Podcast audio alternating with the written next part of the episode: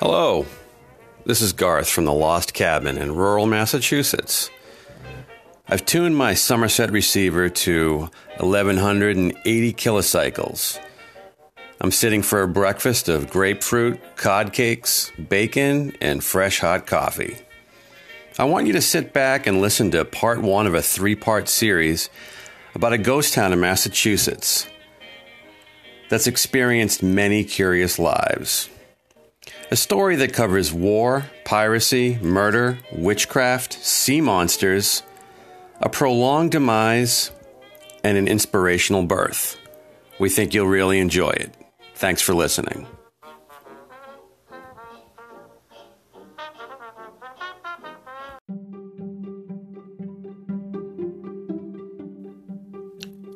Welcome back to Lost Massachusetts. We hope that you're enjoying the podcast. Hopefully, you listened to the last episode about Wood End and Long Point, Massachusetts, and maybe you'll find yourself out there someday exploring it. So, if you like the podcast and you want to support it, there's a number of ways that you can do that. The first way you can do that is by subscribing to it. So, if you're listening to the podcast through an application on your computer, on your phone, you can subscribe to it, which means two things. It means that you will get the new episode as soon as it comes out. And the other thing is that other people can see that there are subscribers to the podcast and they can see how many there are. So if they think that lots of people are listening to the podcast, they might listen to it themselves. You can also give feedback. You can rate the podcast. Hopefully, you'll say something nice about it. You can also tell a friend about the podcast forward it on to people who you think might be interested in the topic. And then we're also going to have some fun ways that you can experience the podcast outside of listening to it. And I've talked about postcards and other ways to uh, to generate interest in the podcast and share information. And there'll be more details about that as we move on.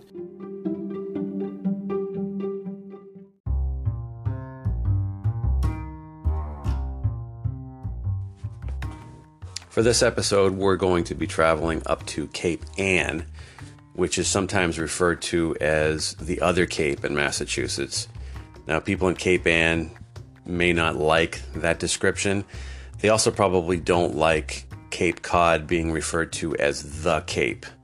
And this, of course, feeds into the North Shore South Shore rivalry in Massachusetts. They're both awesome. Uh, but I do have one distinction to make, which may cause some people to unsubscribe from the podcast. I actually think the seafood on Cape Ann is a little bit better than the seafood on Cape Cod. Now, I'm not saying that the seafood on Cape Cod is bad. I'm just saying that I prefer some of the places on Cape Ann uh, to the ones on Cape Cod. And that's going to make some people mad. I'm aware of that fact. And the subject of this episode is a good one for many reasons. One, it's going to help us introduce the very concept of ghost towns. It's also a place that is accessible, easily accessible, and it's a great place for hiking of people of all skill levels. And there are a lot of things in the area in general that are really interesting to see. It's a great vacation spot, and we hope you enjoy it.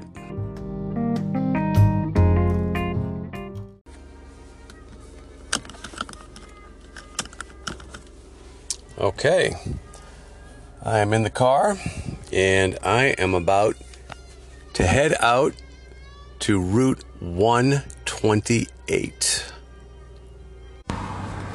I'm driving on the winding back roads of Massachusetts on my way to the on ramp for Route 128 North. And now I've merged uh, into the traffic on Route 128, and I'm not going anywhere. I'm looking at an ocean of red brake lights. Every once in a while, the car in front of me will lurch forward a few feet, and then I'll move forward a few feet. The person behind me moves a few feet, and then we wait again. Talk about being lost in Massachusetts.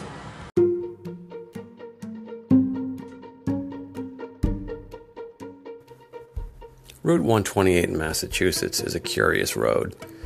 In 1927, it was just a collection of local roads called the Circumferential Highway that ran from one beach community on the South Shore to another beach community on the North Shore, making a loop around Boston. At that time, there were only 22 million cars on American roads, but that was up from 7 million 10 years before, and there were more and more cars coming all the time, with about 4 million being pushed out of factories every year. Starting in the 1950s, 128 became home to some of the world's busiest and most well known tech companies. This was the birth of the modern post war digital age, and 128 became known as America's Tech Highway. Throughout the decades, Route 128 also became kind of an unofficial border between Boston and the rest of Massachusetts, a strange dividing line that you either existed on one side or the other. People refer to places as being inside of 128 or outside of 128. For anyone who's driven on Interstate 95 through Massachusetts, you'll notice that a strange thing happens. Interstate 95 disappears, and you'll find yourself on 128. It's almost as if you're on a phantom road and you wonder how you got there. Maybe you turn on the radio to listen to a traffic report, but even the local traffic reporters are referring to the road as 128 instead of Interstate 95. You'll also notice that you'll probably be sitting in traffic. But we're not interested in this part of the road. We're taking the road to its end where it leads to another phantom place. A phantom place called Dogtown.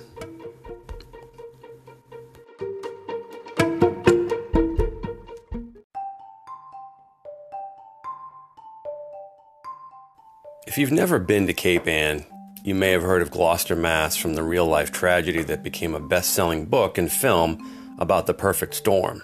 Or you may trust the Gorton's Fishermen, headquartered in Gloucester. And yes, it's spelled Gloucester, but it's pronounced Gloucester. If you have been to Cape Ann, you might have gone to one of Gloucester's beaches, or you might have walked up Rockport's bearskin neck to restaurants and quaint seaside shops. But there's a hidden Cape Ann, a mysterious wilderness outside of the coastal ring known as Dogtown.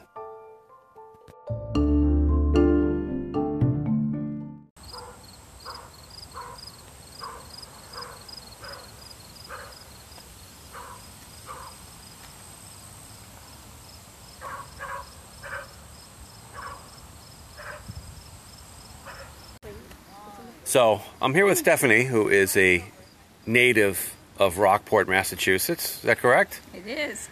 Actually, not technically, because we moved from New Jersey when I was in third grade. So in Rockport, you're considered a native if your grandparents okay. were were there, and, and your grand. So you have to be three generations in Rockport to be considered a native. But but you were you were a kid and a teenager yes. plus here. Yes. Yeah. Was it uh, was it a happy it childhood?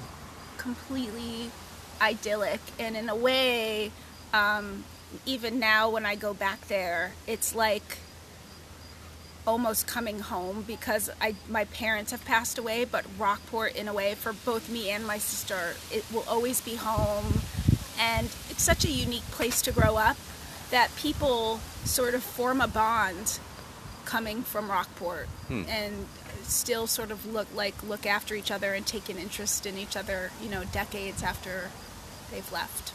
So it's a it's a really close community. It is uh, a very, a very uh, uh, important community identity. Yes, it's very it's it was so small. I mean, we didn't have a single street light. Everybody knew each other. Uh, nobody locked their doors. Um, my mom was a single mom and a working mom, and I was just collectively everybody's kid. And mm-hmm. so, what that meant was um, being at my Girl Scout, you know, leader's house for whenever I wanted to go. It, it meant that you could go down to Front Beach in the summer without a parent. and just sit with this circle of mothers and be and know that you were looked after. And it meant like if you were outside after the street lights came on someone would call your mother and let them know that you were still out. Um, there was also because i'm old there was a, an operator so you could call just dial zero and talk to a local rockport operator and literally be like i'm looking for my mom and the operator would be like, I just saw her at Richdale. She's in the office. Let me connect you. Okay, that's amazing. Huh. Yeah. Okay. So I mean, we've got we've got uh, we've got the beaches. We've got the nice downtown with lots of ice cream and candy shops and lots of activity. You've got historic districts. There's a lot of interesting things to see here. Are there are there any parts of Rockport that people were afraid to go to? Things that they told maybe told the young people don't go over there, especially at night?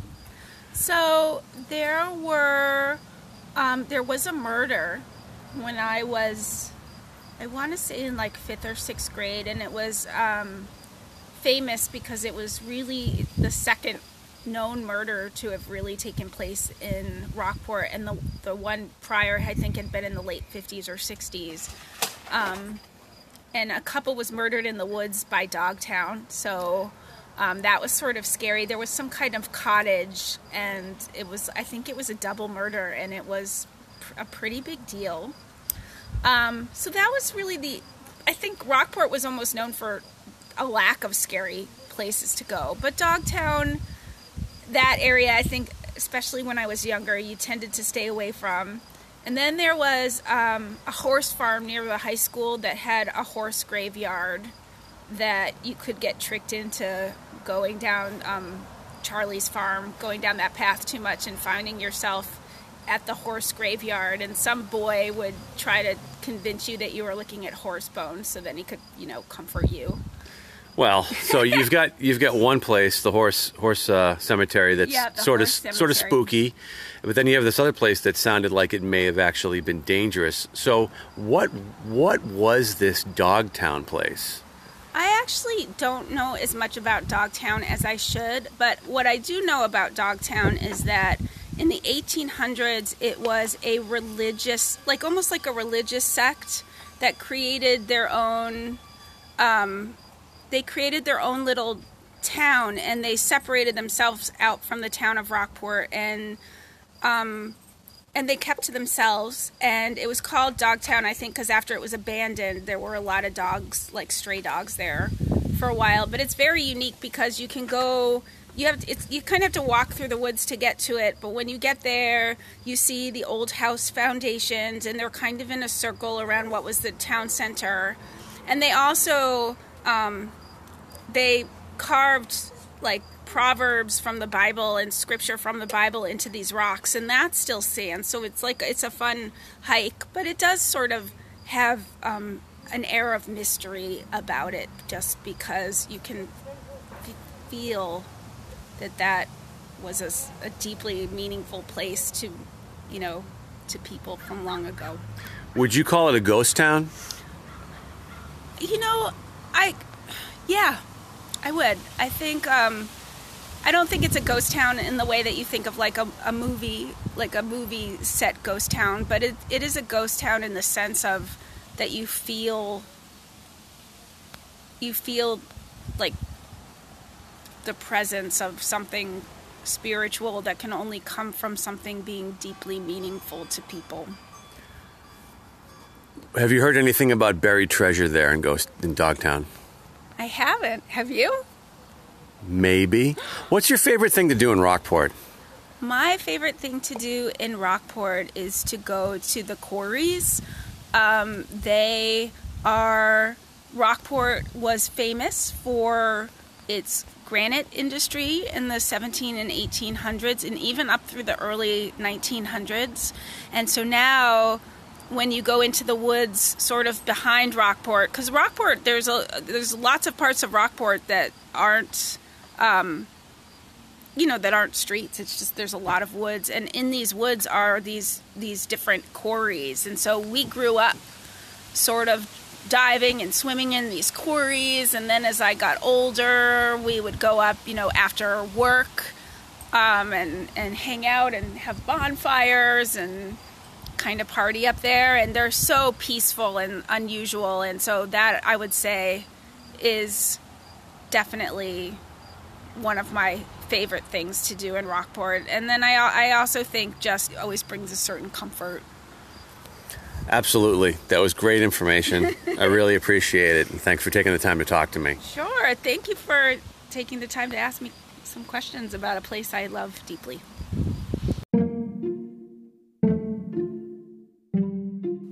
There were quite a few curious points in that interview that we'll discover more about. But first, let's talk about the concept of a ghost town itself. How's it even spelled?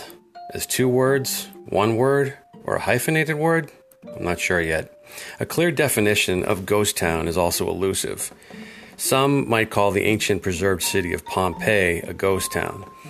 Others use the term to describe parts of a modern city with minimal activity or dwindling population. For our purposes, we're really talking about American towns from the last 200 years that were abandoned by their residents. And some say that these places are literally haunted by ghosts. And we can't talk about ghost towns without discussing Phantom Road. It's a paved over colonial road, which is itself part of an ancient footpath called a trace. As for ghost towns, I have to recount a website from years ago that helped me with my interest.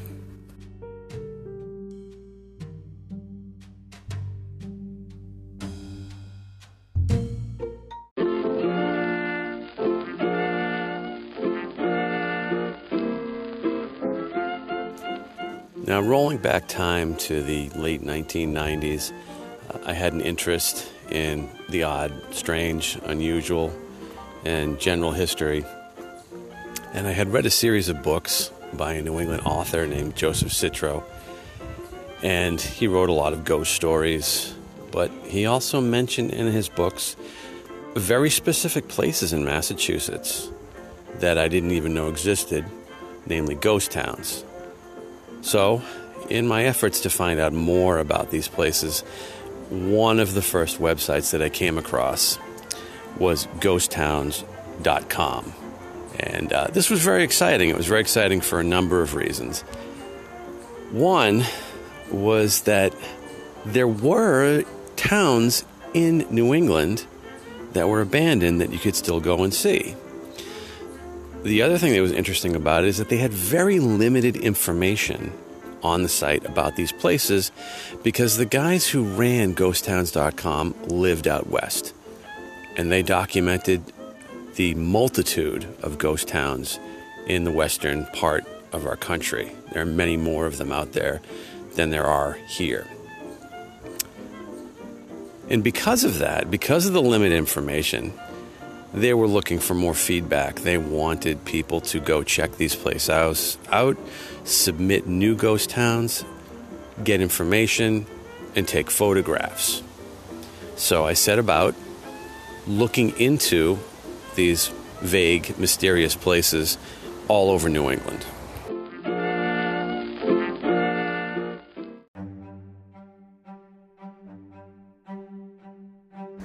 If you go to ghosttowns.com now, you can actually still see the photographs and entries that I put in from many of these places. One of the first places that I went to was a town called Hill, New Hampshire. And Hill had been abandoned because of constant flooding. And each year, in the early part of the last century, 1920s and 30s, the town got flooded more severely and more often and the Army Corps of Engineers actually moved all of their houses.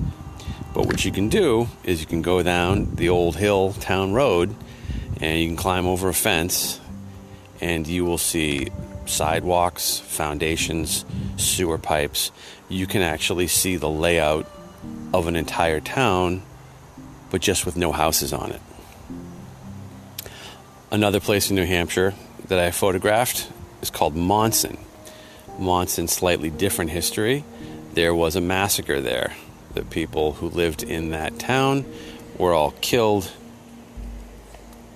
And another place in Vermont called Ricker Basin, which is actually part of a state park in Vermont called Little River State Park. And this town was abandoned for pretty much a similar reason as Hill uh, too much flooding, too much water.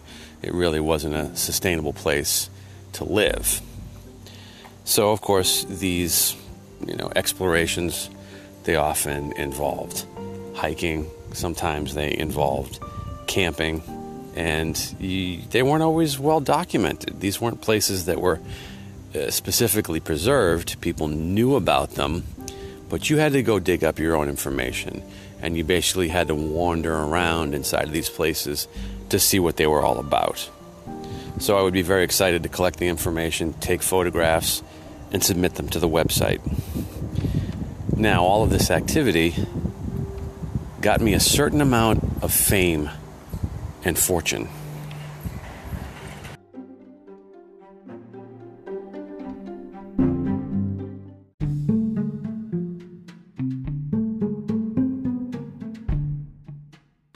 Several years after starting this hobby, I was contacted by a journalist at Woodall's, the complete guide to RV and campground lodging rentals.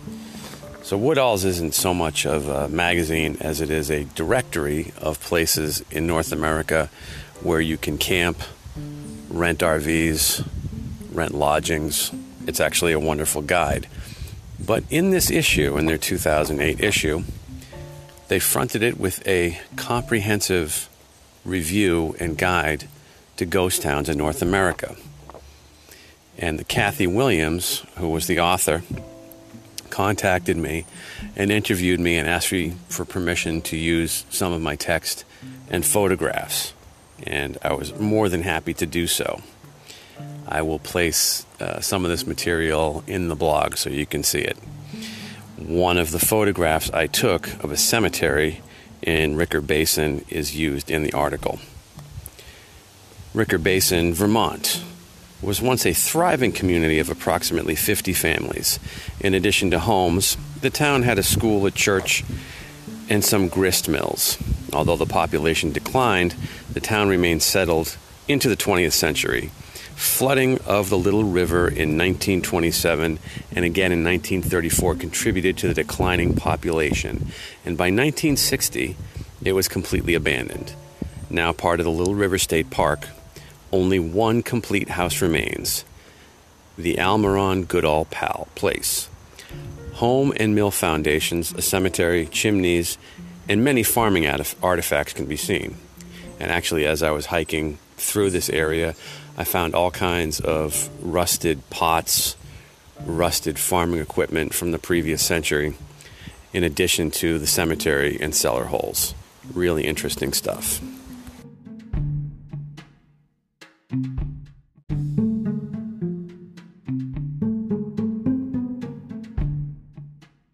But also, information in this article was pointed towards Dogtown, Massachusetts.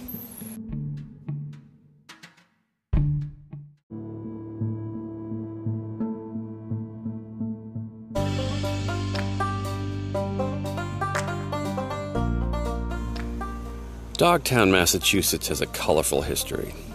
Located inland between the coastal towns of Rockport and Gloucester, the town was settled in the late 1600s. The women of the town were often left alone while their menfolk took to the seas. Many kept dogs for protection and company, which were later abandoned to roam in wild feral packs, hence the name Dogtown. Although the land was not good for farming, the town grew because its inland location gave some protection against pirates and enemy ships. As these threats were removed, farmers began to desert the town for greener pastures, and their abandoned houses were occupied by iterants and vagrants.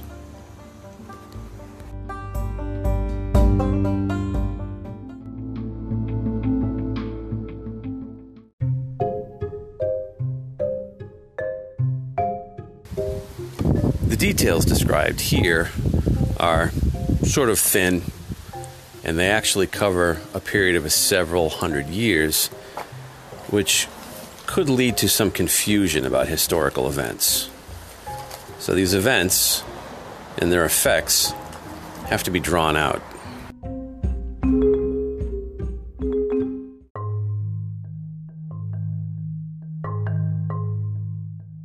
So, unlike some other places that we've discussed, Dogtown's demise didn't come from a single cataclysm, a single event, a single dramatic change. It was a long, slow shift that made the place more haunted.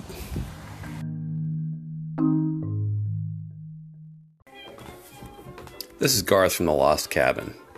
We will return to Dogtown for part two in October to unravel its darker secrets. Our next episode will take us along the old Boston Post Road to a very forgotten place that many probably want forgotten, but should be remembered. So until then, remember, it's always 1928 somewhere.